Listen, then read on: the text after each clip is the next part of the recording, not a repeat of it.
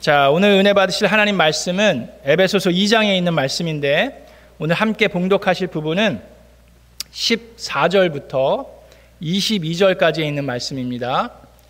저하고 한 절씩 교독하도록 하겠습니다. 그리스도는 우리의 평화이십니다. 그리스도께서는 유대 사람과 이방 사람이 양쪽으로 갈라져 있는 것을 하나로 만드신 분이십니다.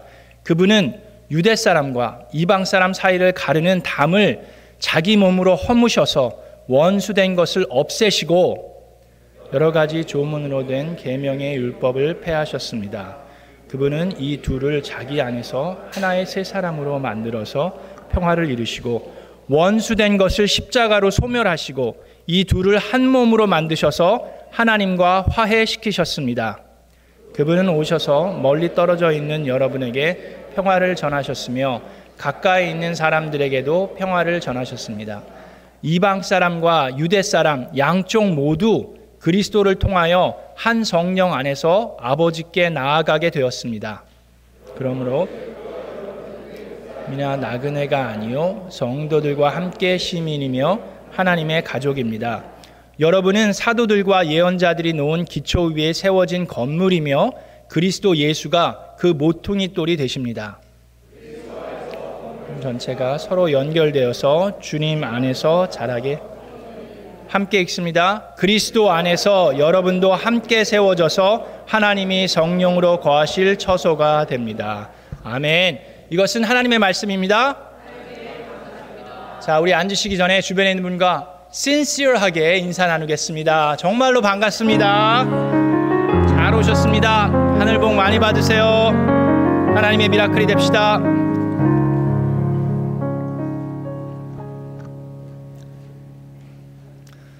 자, 우리가 에베소서를 한 장 한 장, 한 주에 한 장씩 지금 묵상하면서 진도를 나가고 있습니다. 그래서 지난주에 1장을 배웠고, 자, 오늘 2장을 여러분들이 묵상해 오셨을 테인데, 자, 에베소서 2장의 핵심 주제가 여러분 뭐라고 생각하십니까?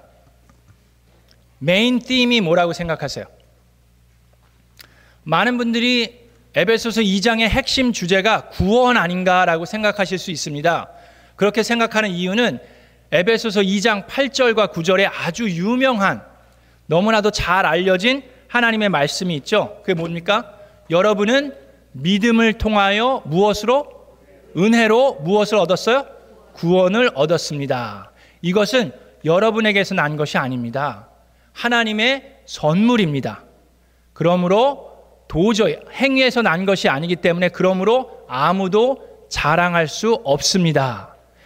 이 성경 구절이 구원이 어떻게 이루어지고 구원이 무엇인지를 아주 간단 명료하게 요약해 놓았기 때문에 많은 사람들이 이 구절을 암송하고 또 이 구절을 통해서 설교 말씀도 많이 전합니다. 자, 그래서 에베소서 2장의 핵심이 주제가 이 구원 아닌가라고 생각할 수 있는데 그것은 2장 8절과 9절 그 한 구절에만 집중했을 때 그렇게 생각할 수 있는 거고 그 전체를 다 들여다보면 에베소서 2장의 전체 주제는 구원이 아니라 교회의 연합입니다. 자, 그것이 교회의 연합임을 깨닫기 위해서는 이 에베소 교회의 상황을 좀 이해하는 게 필요합니다. 자, 여러분 에베소뿐만 아니라 초대교회의 상황은 그 당시를 가리켜서 그레코 로만 월드라고 얘기를 했어요. 그게 무슨 얘기냐면 그리스의 영향을 받은 로마 시대라는 얘기입니다. 로마가 점령하기 전에 이제 그리스가 세계에 영향력을 많이 행사했는데 로마도 보면은 거기 나와 있는 신들을 보면 대부분이 다 그리스의 신화에서 이렇게 이어져 내온 신, 신들이 많이 있었어요. 자, 뿐만 아니라 하여튼 그리스의 문명과 문화가 아주 깊숙이 젖어 있는 그런 그레코 로만 시대였습니다. 그리고 여러 전쟁을 통해서 여러 민족들이 서로 섞여 있었어요. 에베소 교회도 에베소 도시도 여러 민족들이 있었고 그에 따른 계층들이 있었고 그러다 보니까 서로 차별하는 것들이 그 사회에 있었습니다. 근데 그 사, 차별하는 것들이 사회에만 있었던 것이 아니라 에베소 교회 안에도 그 모습들이 있었어요. 그래서 이 초대교회의 모습을 보려면 갈라디아서 3장에 그래서 사도 바울이 이런 말을 합니다. 에베소에도 그런 비슷한 얘기를 하는데 3장에 3장 26절 갈라디아서 여러분은 모두 그리스도 예수 안에서 믿음으로 하나님의 자녀가 됐습니다. 비슷한 얘기를 하죠. 누구든지 그리스도와 연합하여 침례를 받은 사람은 그리스도로 옷을 입은 사람입니다. 자, 그러면서 28절에 잘 들으세요. 28절에 유대 사람이나 그리스 사람이나 종이나 자유인이나 남자나 여자나 차별이 없습니다라고 얘기했어요. 사도 바울이 교회에 차별이 없다라고 강조하는 이유는 사회에 차별이 있기 때문입니다. 자, 그래서 얘기를 하는 거예요. 자, 그래서 에베소 교회뿐만 아니라 초대교회 그 사회에 어떤 차별이 있었는지를 이해해야 에베소서 2장을 이해하는데 도움이 됩니다. 자, 먼저 여기 보니까 종과 주인의 차별이 있었어요. 주인들이 종을 차별 대우했습니다. 자, 우리나라도 옛날에 뭐 양반 제도가 있었고 뭐 그랬잖아요. 미국도 옛날에는 노예 제도가 있었죠. 그것과는 좀 차이가 있지만 지금 성경이 쓰여졌던 이 시대에도 노예 제도가 있었고 거기에 대한 차별이 있었습니다. 그런데 한 가지 크게 다른 점이 있다라고 그러면 이 성경 시대에는 노예가 자유인이 될 수 있는 길이 있었습니다. 그 길이 무슨 길이냐면 노예도 열심으로 일해 갖고 돈을 모으면 뭐 20년, 30년이 지난 다음에 자기의 빚을 다 갚으면 자유인이 될 수 있었어요. 그게 하나의 길이고 또 하나의 길은 주인이 정말로 자비를 베풀어서 그 노예를 자유인으로 만들어 줄 수도 있었습니다. 그런 길들이 그 당시에는 있었어요. 그리고 노예들 중에도 태어날 때부터 노예로 태어난 사람이 있고 어떤 경우는 전쟁을 통해서 노예가 돼가지고 빚을 지게 되는 그런 사람들도 있었습니다. 그래서 서로 간에 알게 모르게 이런 긴장감이 있었어요. 자, 그런데 그 당시에 노예 제도는 무척 보편화되어 있었고 노예를 통해서 부를 축적하는 것이 당연한 시대였습니다. 그 얘기는 뭐냐면 유대인들 가운데도 노예를 소유하고 있는 사람들이 있었고 그리스도인들 가운데도 노예를 소유하고 있는 사람들이 있었습니다. 자, 그 얘기는 교회 안에도 에베소 교회 안에도 자유인이 있고 노예들이 있고 주인이 있었어요. 같이 신앙생활을 하고 있는 겁니다. 그러니까 되게 불편하겠죠? 한번 생각해 보세요. 만약에 옛날에 우리나라에 뭐 사대부집 무슨 뭐 정승이나 무슨 대감마님이랑 그 집에 머슴이랑 같이 교회에서 예배를 드리고 있다. 그러면 얼마나 조금 하우 불편해 됐스 뭐 그렇잖아요. 그러니까 그게 영어와 지금 한국말과 일본말이 막 섞여 있듯이 여러 민족들이 여러 계층에서 같이 지금 막 섞여 있는 거예요. 자, 그것이 상황이었고, 그래서 성경에는 그 교회에 있는 자유인과 노예들에게 어떻게 대처하고 어떻게 서로 관계를 맺어야 하는지 성경에서 말씀으로 이렇게 이야기해 주는 부분들이 많이 있습니다. 고린도 전서에도 그렇고 디모데 전서에도 베드로 전서에도 그런 말씀이 있는데 몇 가지만 들여다보면 자, 고린도전서 7장 21절에는 여러분이 언제 예수님을 믿었든 그게 자유인일 때든 노예일 때든 여러분 본분에 충실하라는 얘기를 하면서 고린도전서 7장 21절에는 자유로운 몸이 될 수 있는 기회가 있으면 어떻게 해서든 그것을 이용하라고 얘기합니다. 자, 그러면서 디모데 전서에서는 6장 1절 2절에 종의 멍에를 메고 있는 사람은 자기 주인을 아주 존경할 분으로 여겨야 합니다. 그렇게 해야 하나님의 이름과 우리의 가르침에 욕이 들어가지 않을 것입니다. 라고 얘기하면서, 자, 신도인 주인을 섬기는 종들은 같은 교회에서 함께 신앙생활 하고 있어요. 근데 그 신도들 중에 본인의 주인이 있는 경우에 그 주인이 신도라고 해서 가볍게 여겨서는 안 됩니다. 자, 우리가 그리스도 안에서 다 하나인데 당신이 주인이고 나는 노예야. 왜 그냥 다 같이 지내야 되는 거 아니냐? 그렇게 하지 말고 오히려 주인을 더 잘 섬겨야 합니다. 왜냐하면 이러한 섬김에서 이익을 얻는 이들이 동료 신도요 사랑하는 사람이기 때문입니다라고 권면합니다. 그렇다고 해서 성경에서 노예 제도를 이렇게 옹호하거나 그러는 게 아니에요. 본분에 충실하라고 얘기하는 겁니다. 자, 베드로전서 2장 18절 20절엔 또 이렇게 얘기합니다. 하인으로 있는 여러분, 극히 두려운 마음으로 주인에게 복종하십시오. 선량하고 너그러운 주인에게만 하는 게 아니라 까다로운 주인에게도 그리하십시오. 억울하게 고난을 당하더라도 하나님을 생각하면서 괴로움을 참으면 그것은 아름다운 일입니다. 죄를 짓고 매를 맞으면서 참으면 그게 무슨 자랑할 거리가 있습니까? 그건 죄를 지었으니까. 그러나 선을 행하다가 고난을 당하면서 참으면 그것은 하나님께서 보시기에 아름다운 일입니다. 이렇게 성경에는 같은 교회 안에 신도로서 주인과 종이 있을 때 어떻게 해야 되는지에 대해서 얘기를 합니다. 근데 거기에는 차별이 있었어요. 그러니까 얼마나 좀 분위기가 좀 이렇게 부자연스럽겠죠. 특히 갓 예수님을 영접한 사람들 입장에서는 좀 더 되게 어색할 수 있어요. 그게 자유인과 노예의 모습이었고 또 하나는 남자가 여자를 차별했습니다. 그 당시에는. 특히 유대인의 문, 문화에서는 구약 시대보다 도리어 신약 시대에 남자가 여자를 차별하는 것이 더 심해졌어요. 유대인의 문화 속에서는 여자들은 법정에서 증언을 하는 것이 거의 효력이 없습니다. 남자의 증언만 효력이 있고 여자가 증언하는 건 별 효력이 없었어요. 뿐만 아니라 여자들에게는 공식적인 교육의 기회가 부여되지 않았습니다. 그리고 여러분 회당 아시죠? 곳곳에 회당이 세워졌어요. 그죠? 유대인들이 가는 곳마다. 근데 회당이 세워지려면 그곳에 유대인이 10명 이상 있어야지 회당을 세워줍니다. 근데 그 10명을 카운트할 때 여자는 카운트가 안 돼요. 여자가 아무리 많아봤자 소용이 없어요. 남자 10명이 돼야지 회당이 세워집니다. 그리고 여자들끼리만 공식 예배에 참여할 수도 없었고 회당에 들락날락할 때 남자들이 드나드는 문이 따로 있고 여자들이 드나드는 문이 따로 있었어요. 그런데 에베소 교회 안에는 같은 문을 사용할 뿐만 아니라 남자와 여자가 함께 예배를 드립니다. 그러니까 조금 맨 처음에는 적응이 안 되고 분위기가 좀 이상하다고 생각할 수 충분히 있었겠죠. 자, 남자와 여자의 차별이 있었고 또 하나 여기서 나와 있는 거 갈라디아에서 얘기하는 것처럼 유대인과 그리스 사람을 얘기합니다. 자, 아까 얘기했지만 지금 시대가 어느 시대라고요? 여기 나와 있는 시대가 그레코 로만 월드예요. 그리스 문화에 영향을 받은 로마 시대예요. 그래서 그리스 사람들은 본인들의 자부심이 아주 대단했습니다.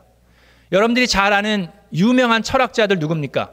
소크라테스 아시죠? 들어보셨죠? 너 자신을 알라. 오늘 설교 제목이 그건데 그게 소크라테스가 한 말입니다.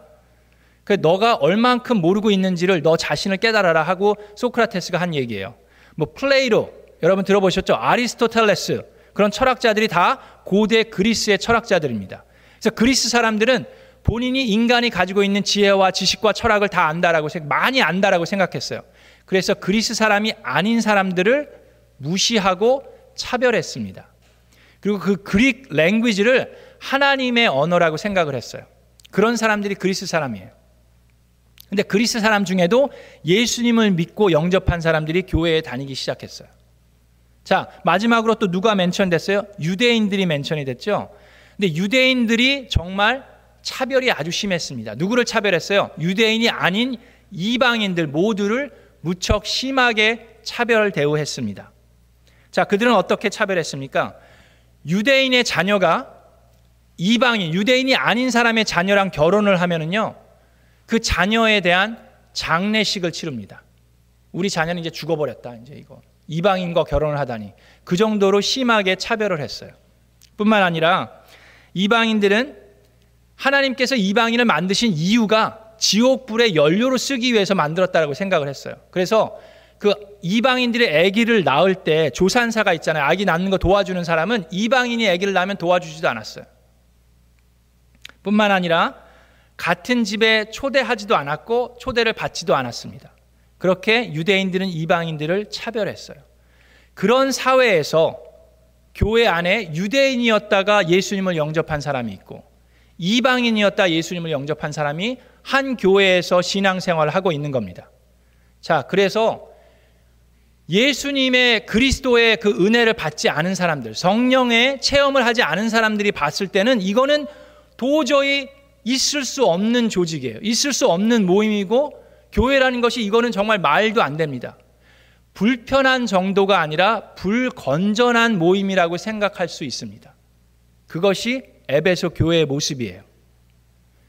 자, 그런 교회의 모습을 보면서 사도 바울이 서신을 써서 얘기하는 게 뭐냐면 우리는 하나가 돼야 된다. 교회는 연합해야 된다라는 메시지를 에베소서 2장에 있는 말씀을 통해서 하는 겁니다. 그거를 하기 위해서 에베소서 2장 초반부에 하는 얘기가 구원에 대한 얘기를 하는 거예요. 자, 에베소서 2장 1절에 이렇게 시작합니다. 여러분도 전에는 허물과 죄로 죽었던 사람들입니다. 자, 근데 이 구절을 읽을 때 우리는 허물과 죄로 죽었던 그것에 집중을 하는데 여기서 우리가 중요하게 생각해야 하는 단어가 허물과 죄와 죽음이 아니라 여러분이에요, 여러분. 사도 바울이 지금 가르치는 여러분은 누굽니까? 지금 유대인들이 아닌 다른 모든 자유인과 노예와 주인과 그리스 사람과 모든 이방인들이에요. 근데 3절에 가서는 사도 바울이 뭐라고 얘기하면 우리도 모두 전에는 이렇게 얘기해요. 1절에는 여러분이라고 얘기하고 3절에서는 우리도 그러는데 우리도는 누구를 얘기합니까? 유대인들을 얘기하는 거예요. 자, 그래서 1절부터 3절에서 하는 얘기는 자, 여러분도 그렇고 우리도 그렇고 허물과 죄로 죽었던 사람입니다. 라고 얘기하면서 우리도 결국에는 이 세상 풍조대로 살았고 우리 또한 진노의 자녀였습니다. 허물과 죄로 죽었던 진노의 자녀였습니다라고 얘기하는 거예요. 여러분들이 어떤 배경에서 어떻게 자랐든 간에 우리는 모두 다 세상의 풍속대로 살고 내 자신만을 생각하면서 사탄의 영역에 영역에서 영향을 받으면서 살았던 진노의 자녀들, 하나님의 심판을 면할 수 없었던 죄와 허물로 죽었던 사람이라는 것을 사도 바울이 지금 상기시키고 있는 겁니다. 그런데 그런데 우리 모두가 하나님의 은혜로 구원을 받았습니다. 그 얘기를 하는 거예요. 그래서 8절에 여러분은 믿음을 통해서 은혜로 구원을 얻었습니다. 이것은 여러분에게서 난 것이 아닙니다. 하나님의 선물입니다. 이것은 행위에서 난 것이 아닙니다. 그래서 아무도 자랑할 수 없습니다. 아무도 자랑할 수 없어요. 여러분이 아무리 20년, 30년을 열심히 노력해서 모아가지고 자유인이 되었다 하더라도 여러분 구원에 있어서는 여러분이 자랑할 것이 아무것도 없습니다. 여러분들이 아무리 자비가 많은 주인이어서 많은 노예들에게 자유권을 주었다 하더라도 여러분이 구원에 있어서는 아무것도 자랑할 것이 없습니다. 여러분들이 아무리 유대인으로서 율법을 열심히 지켰다 하더라도 구원에 있어서는 여러분들이 자랑할 것이 아무것도 없습니다. 라는 얘기를 하는 거예요. 우리 모두 다 오직 하나님의 은혜로만 구원을 받은 사람들입니다. 라는 이 얘기를 하는 거예요. 그러면서 그것에 대해서 좀 더 자세하게 설명합니다. 2장 14절을 볼게요. 14절에 그리스도는 우리의 평화이십니다. 라고 얘기하면서 그리스도께서는 유대 사람과 이방 사람이 양쪽으로 갈라져 있는 것을 하나로 만드신 분입니다. 그는 유대 사람과 이방 사람 사이에 가르는 담을 자기 몸으로 허무셔서 원수된 것을 없애셨다라고 얘기했어요. 자, 근데 재밌는 것이 2장 14절, 저를 보세요. 이제 2장 14절 이 얘기를 하는데 유대인과 이방인 사이에 담이 있었다라는데 예수 그리스도가 십자가를 지시며 그 담을 허무셨다라고 얘기를 하는 거예요. 근데 그 얘기를 하는 사도 바울이 지금 어느 상황이냐 하면 에베소 교회에서 목회를 하다가 예루살렘으로 갔어요. 근데 거기서 유대인들에게 고소를 당해서 잡혀서 로마에서 지금 감옥 생활을 하면서 이 편지를 쓴 겁니다. 근데 유대인들이 고소한 이유가 바로 이 구절과 연결이 돼 있어요. 그 고소의 내용이 뭐냐 하면 여러 가지가 있겠지만 한 가지는 사도 바울이 예루살렘에 뭐가 있습니까? 성전이 있어요. 그 성전에는 이방인들이 머물 수 있는 그 뜰이 있고 거기 벽이 있으면 그 벽을 지나면 유대인들만 들어갈 수 있는 곳이 있어요. 자, 그런데 그들이 고소한 것은 이 사도 바울이 이방인을 그 벽을 넘어서 유대인만 갈 수 있는 곳에 데리고 갔다. 그거를 거짓으로 만들어 가지고 고소해 가지고 지금 이 사도 바울이 감옥에서 감옥 생활을 하는 거예요. 근데 사도 바울은 무슨 얘기를 하는 겁니까? 그 담은 그 벽은 예수 그리스도가 이미 허물어 버렸다라는 얘기를 하는 거예요. 우리 둘이 다 하나가 되기를 하나님께서 원하시는 거고 예수 그리스도가 평화를 가지고 오신 분이 아니라 예수 그리스도가 평화이다라고 얘기하는 겁니다.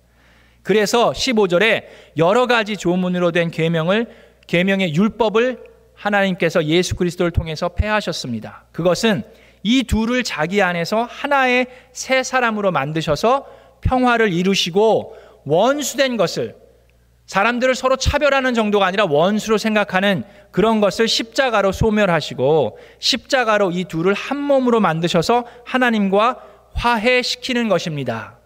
17절에 그분께서는 오셔서 하나님에게서 멀리 떠나 있는 여러분, 하나님에게서 멀리 떠나 있는 사람이 누굽니까? 지금 사도 바울이 얘기하는 것은 이방인들이에요.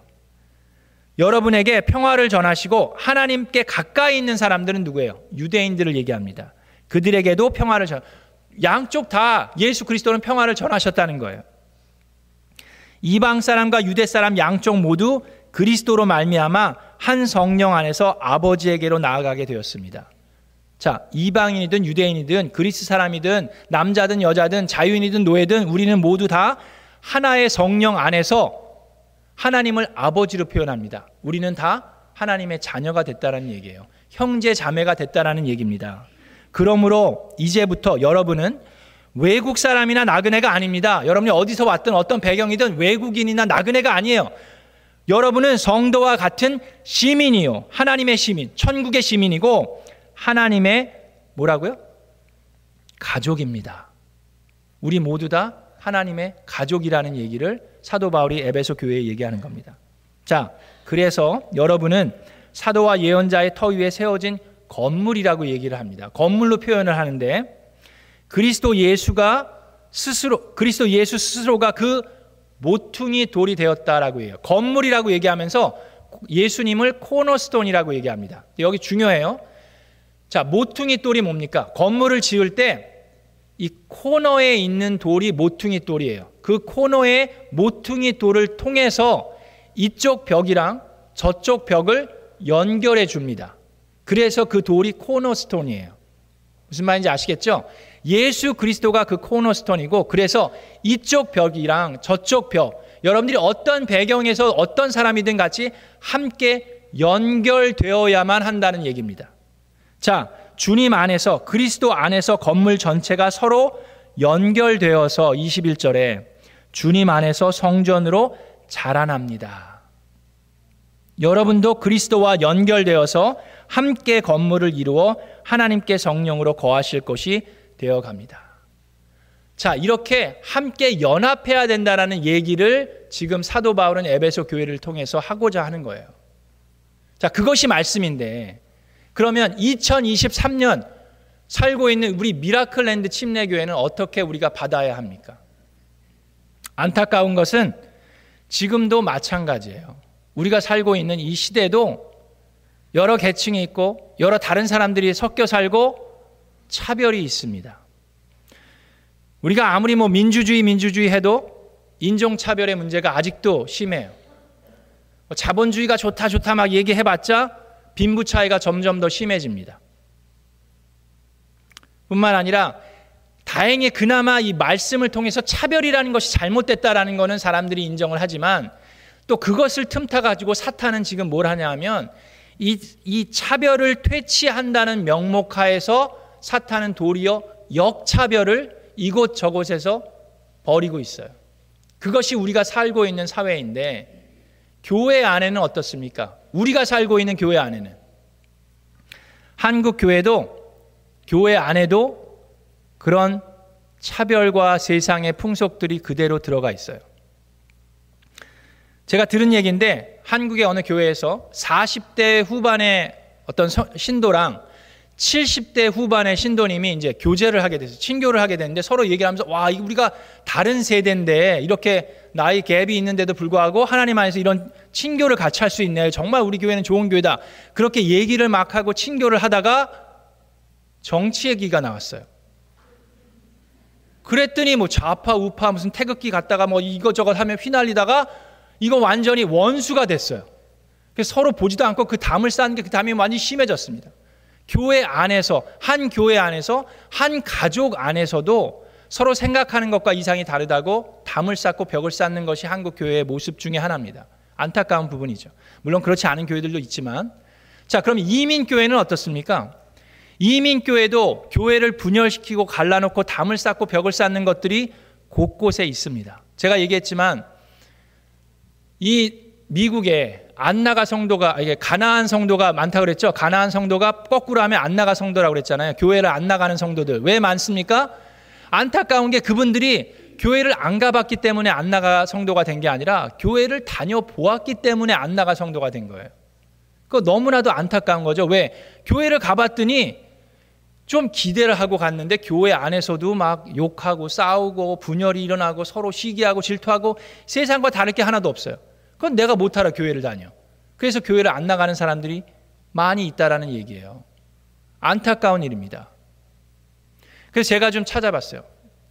사도 바울은 지금 에베소서를 통해서 교회가 연합되기를 원해요. 서로 그렇게 많이 다르고 그렇게 거북스럽고 이렇게 자연스럽지 않은 관계임에도 불구하고 연 그리스도로 함께 연, 연합돼야 되는데 자, 왜 이민 교회에서는 그렇게 분열이 일어나고 그런 아픔이 있는지 좀 찾아봤어요. 그랬더니 하나는 의외로 교단 간의 시기와 경쟁이 있었다고 합니다. 근데 그것은 가정교회로 해결이 됐어요. 가정교회를 하고 있는 교회는 뭐 장로교, 감리교, 성교교, 침례교 다 있는데 함께 연합해서 성경적인 교회를 세우기 위해서 서로 협력하고 연합합니다. 그래서 그거는 그렇게 큰 문제가 되지 않을 것 같은데 또 다른 것들을 좀 봤더니 저는 무슨 남녀 간의 관계라든지 재정적인 무슨 돈에 대한 그런 부정부패 그런 것도 물론 있겠지만 이게 보니까 이 이민교회에서 분열이 일어나는 것 중에 하나가 담임 목사 랑 연결된 게 참 많아요. 주여. 그리고 이 설교하고 연결된 것도 참 많이 있었던 게 좀 놀랍습니다. 나는 저는 무슨 남녀 간의 관계나 무슨 돈 문제 뭐 그런 걸 생각을 했는데 물론 그런 것도 있겠지만 그래서 어느 교회를 보니까 성도님들 한 분 제가 이 얘기를 하는 이유는 우리도 깨어서 조심해야 되고 깨어 있어서 어떻게 연합해야 되는지를 여러분들이 생각해 보고 기도하기 위해서 이런 얘기를 하는 거예요. 잘 들어보세요. 어떤 교회 성도님 한 분이 은혜를 받았어요. 그래서 그분이 신학교를 갔습니다. 그래서 신학교 과목을 하나 들었어요. 그리고 나서 교회에 왔는데 목사님 하는 설교가 이제 다르게 들리는 거예요. 근데 목사님 하는 설교가 이렇게 보니까는 복음이랑 조금 동떨어진 것 같이 느껴지고 완전히 무슨 자유주의 신학을 얘기하는 게 되는 거예요. 그래서 그분이 이제 아 이거 이제 건의를 하고 막 얘기를 했는데 씨도 안 먹히니까 결국에는 어깨를 빌려가지고 여러분 어깨를 빌렸다는 게 무슨 말인지 아시죠? 이제 힘쓰는 사람들을 어디 고용해가지고 예배 시간에 목사님 마이크를 이렇게 내려놓고 강제로 끄집어가지고 이제 내려가는 거예요. 자, 그런 일이 있으니까 이제 교회가 혼란스럽게 빠질 수가 있습니다. 그런 일들이 비일비재하게 여러 군데 있었대요. 자, 그런데 여러분 생각해 봅시다. 자, 그 성도님이 잘한 겁니까? 잘못한 겁니까? 자, 이럴 때 여러분, 이럴 때 제가 알려드렸죠. 굳이 대답 안 하셔도 돼요. 네, 굳이 대답 안 하셔도 되는데, 자, 생각해보세요. 이분 성, 제가 그분을 모르지만, 어느 교회인지도 모르고 그분이 어떤 분인지 모르지만 그분 입장에서는 아니 이게 강단에서 우리 교회 성도들에게 이상한 소리를 하는 거예요. 복음이 아니라 무슨 너무 자유주의 쪽으로 갔든지 어떤 쪽으로 하여튼 그래서 자기는 자기 딸에는 교회를 위해서 하나님을 위해서 그렇게 했다라고 뭐 생각할 수도 있을 것 같아요. 그렇죠? 자 그러면 여러분 이럴 때 어떻게 해야 됩니까? 우리가 뭘 생각하는지가 중요한 게 아니라 성경이 어떻게 얘기하는지가 중요하다고 그랬죠? 성경 말씀에 뭐라고 되어 있냐? 자, 들어보세요. 마태복음 7장 1절 2절에 비판을 받지 아니하려거든 비판하지 말라. 너희의 비판하는 그 비판으로 너희가 비판을 받을 것이요 너희의 헤아리는 그 헤아림으로 너희가 헤아림을 받을 것이다. 자, 그러면서 3절 어찌하여 너는 남의 눈 속에 있는 티를 보면서 내 눈에 있는 들보는 깨닫지 못하느냐. 자, 이 구절 많이 들었을 텐데 아, 지금 백 목사가 지금 어, 당신 설교할 때 비탄, 비만하지 말. 그 얘기 하려고 지금 너 자신을 알아라. 어, 그런 설교 제목과 그 얘기 하는구나. 그렇습니까? 자, 잘 들으셔야 돼. 이거 되게 중요해요, 여러분. 그런데 성경에서 이 비판하지 말라고 얘기도 했지만 또 어디서는 사도 바울이 예수님의 사도 중에 하나였던 베드로 아시죠? 베드로. 베드로를 아주 대놓고 비판한 적이 있습니다. 자, 갈라디아서 2장에 보니까 11절에 그런데 게바가 게바가 베드로의 다른 이름이에요. 안디옥에 왔을 때 잘못한 일이 있어서 나는 얼굴을 마주보고 그를 나무랬습니다라고 얘기합니다. 그것은 게바가 야고보가 보낸 사람들이 오기 전에는 그 사람들이 누구냐면 유대인이었는데 그리스도인이 된 사람들이에요. 그래서 아직도 유대인의 풍습과 문화를 그대로 갖고 있는 사람들이에요. 근데 그리스도인이 됐어요. 그 사람들이 오기 전에는 이방 사람들과 함께 식사를 하고 있었는데 그 사람들이 오니까 그 사람들 눈치를 보는 거예요. 원래 유대인들은 이방인들과 함께 먹지 않았거든요. 그러니까 베드로도 은근 슬쩍 그들을 두려워해서 자리를 피하는 거예요. 그 모습을 보고 지금 복음을 전하는 사도 이, 이 베드로가 지금 그러면 어떻게 되느냐라고 대놓고 모든 사람들 앞에서 게바에게 이렇게 말하였다. 당신이 유대 사람인데도 유대 사람처럼 살지 않고 이방 사람처럼 살면서 어찌하여 이방 사람들로 유대 사람이 되라고 강요합니까? 라고 대놓고 왜 대놓고 얘기합니까? 왜냐하면 베드로가 그렇게 하는 행동이 그 사람에게만 영향을 미친 게 아니라 교회에 영향을 미치고 있었어요. 하물며 그 사도 바울의 멘토였던 바나바까지도 그 영향을 받았었기 때문에 대놓고 얘기한 겁니다. 그 영향력 한계에서 이야기하는 거예요. 자, 그러면 아까 질문대로 교회를 분열시킬 수 있는 요소들이 여러 가지가 있는데 제가 다른 각도에서 여러분들에게 생각을 돕도록 질문하겠습니다. 여러분의 담임 목사가 언제가 됐든 뭐 다음 주든 10년 뒤든 강단에서 복음이 아닌 엉뚱한 소리를 할 수 있는 가능성이 요만큼이라도 있습니까? 아니면 아 우리 목사님은 그럴 뿐이 아니야. 뭐 10년이 지나든 20년이 지나든 저분은 한결 같을 뿐이야. 라고 믿으십니까? 그 대답 안 하네. 그죠? 예. 자, 이게 중요해요. 이런 것 때문에 교회가 분열돼요. 우리가 말씀을 통해서 깨달아야 하는 게 뭡니까? 여러분, 목, 제, 제 목사지만 사람 믿다가 피 터지는 일들이 한두 번입니까? 그 저를 믿지 말아라, 뭐 믿어라, 그 얘기를 하는 게 아니라, 자, 교회를 무너뜨리는 비판이 있고, 교회를 세우는 비판이 있습니다. 그거를 우리 말씀을 통해서 보는 거예요.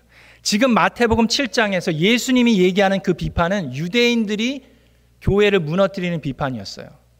근데 갈라디아서 2장에 사도 바울이 베드로에게 하는 그 비판은 교회를 건강하게 세우는 비판이었습니다.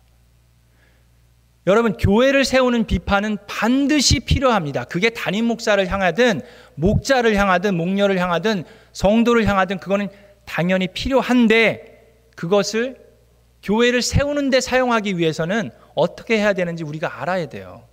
두 가지만 알려드릴게요. 첫 번째는 내가 쓴소리를 하는 그 사람과 그 소리를 하는 사람이 서로 사랑하는 관계에 있을 때 그게 가능합니다. 유대인들이 지금 너는 비판하지 말라 얘기하는 거는 그들을 사랑해서 하는 소리가 아니에요. 그들을 무시하는 입장에서 그들을 차별하는 입장에서 너희들이 잘난 게 뭐 있냐라고 얘기하면서 비판하는 겁니다. 그런 비판은 교회를 무너뜨립니다. 히브리서 12장 5절과 6절에 나의 자녀들아 주의 훈련을 가볍게 여기지 말고 그의 꾸지람을 들을 때 낙심하지 말아라. 주님께서는 사랑하는 사람을 훈련하시고 자녀로 받아들이는 자마다 채찍질 하신다라고 얘기하셨어요. 사랑하는 관계가 되면 됩니다. 여러분이 저에게 대해서 비난을 뭐 비판을 하실 때에도 저를 진심으로 사랑하는 마음으로 가득 찰 때 그게 가능하고요. 또 하나는 뭐냐면 상대방이 그거를 알아야 돼요. 그냥 나 당신 사랑해. 그러니까 잘, 잘 들어. 그게 아니라 여러분이 목자든 여러분들이 목녀든 여러분들이 목원이든 내가 진심으로 그 사람을 사랑하는 마음을 그 사람도 알고 나도 알 때 그런 쓴소리를 할 수가 있게 되는 거예요. 그게 첫 번째고 두 번째는 뭐냐면 나의 말을 듣는 사람과 내가 하는 말이 서로 존경하는, 존중하는 관계가 형립돼야만 가능합니다. 그 얘기는 뭐냐 하면 내가 이런 소리를 할 만한 자격이 있어야 돼요. 여러분 생각해 보세요. 부모로서 자녀들이 왜 말을 안 듣습니까? 부모가 본인은 책을 하나도 안 읽으면서 애들한테 너 맨날 책 읽어라, 책 읽어라. 그러면 애들이 어떻게 생각합니까? 엄마나 잘하세요. 아빠나 잘하세요. 맨날 그러죠? 엄마 아빠는 맨날 핸드폰 보고 있는데 애들한테 핸드폰 보지 마라, 핸드폰 보지 마라. 그러면 어떻게 되는 거예요? 그럼 애들이 그게 말이 안 돼요. 공부해라, 공부해라. 맨날 뭐 우리 성도들 마찬가지예요. 본인은 기도 안 하면서 기도하라, 기도해라, 기도하십시오. 그 말이 안 먹히는 거예요. 그래서 우리가 그 이야기를 할 수 있을 만한 크레딧을 쌓을 때 그 이야기가 독이 아니라 약이 되는 거예요. 그래서 우리가 그 어느 관계에 있든 이 두 가지를 염두에 두시고 교회를 세우는 비판은 반드시 해야 합니다. 자, 여러분, 근데 오늘 설교의 제목이 백동진 목사를 비판하라. 그게 아니에요. 그게 아니고, 여러분, 그, 뭐, 예, 그게 아니라 오늘 설교의 제목이 뭐예요? 너 자신을 알라죠? 우리의 목표는 뭡니까? 서로를 비난하는 게 목표가 아니라 서로 그리스도 안에서 연결되어 성령이 거하실 수 있는 처소가 되는 게 우리의 목표입니다.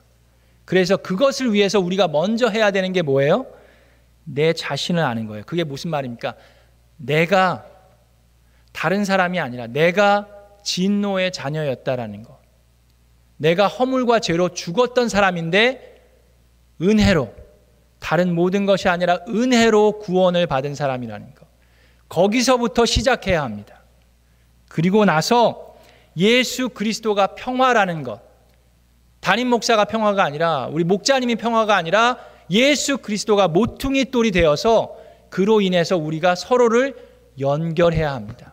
아무리 배경이 다르고 생각이 달라도 그리스도 안에서 우리는 서로를 연결할 때에 예수 그리스도의 그 성령이 거하는 처소가 되고 우리가 성장해 갈 수 있습니다. 우리 사랑하는 미라클랜 성도 여러분, 우리가 앞으로 에베소서를 공부하면서 그래서 에베소 1장을 마무리할 때도 교회에 대한 말씀을 하고요. 에베소 2장을 마무리할 때도 교회에 대한 말씀을 하고 에베소 3장에서도 여러분 마지막 부분에 교회에 대한 얘기를 합니다. 교회가 어떤 모습이어야 하는지. 그래서 여러분 오늘 숙제가 있어요. 이 간지를 보시면 그 숙제가 나와 있는데 자, 우리 교회를 분열시키는 요소들은 무엇입니까? 이거에 가지고 너무 신중하게 생각하지 마세요. 괜히 이상한 쪽으로 갈 수 있어요. 대신에 2번에 우리 교회의 분쟁을 방지하고 연합하게 하기 위해서 나는 무엇을 해야 하고 무엇을 하지 말아야 합니까? 여러분, 무엇을 하지 말아야 하는 것도 있어요. 해야 하는 것도 있지만. 로마서 2장에 사도 바울이 얘기하는 것이 그 중에 하나가 수근수근 되지 말라는 거예요. 비판할 만한 자격이 안 되니까 내가 저 사람을 사랑하는 게 아니라 시기하고 질투하고 미워하니까 그 사람에게 사랑하는 마음으로 조언하는 게 아니라 여기저기서 수군대는 거 하지 말라는 얘기입니다. 그래서 여러분들이 오늘 집에 가셔서 이번 한 주 동안 예배소 2장을 다시 한번 묵상하면서 구원에 대한 메시지를 왜 주셨는지, 교회가 어떻게 연합되어야 하는지를 생각해 보시고 3장을 묵상하면서 내가 해야 할 것이 무엇이고 내가 하지 말아야 할 것이 무엇인지를 목장에서 함께 나누어서 우리 미라클랜드 침례교회를 통해서 하나님께서 사도 바울을 통해서 에베소서에 에베소에 이야기하셨던 그 진리의 말씀, 그 하나님의 소원을 이루는 그런 예수 그리스도의 교회가 되기를 주 예수 그리스도의 이름으로 축원합니다.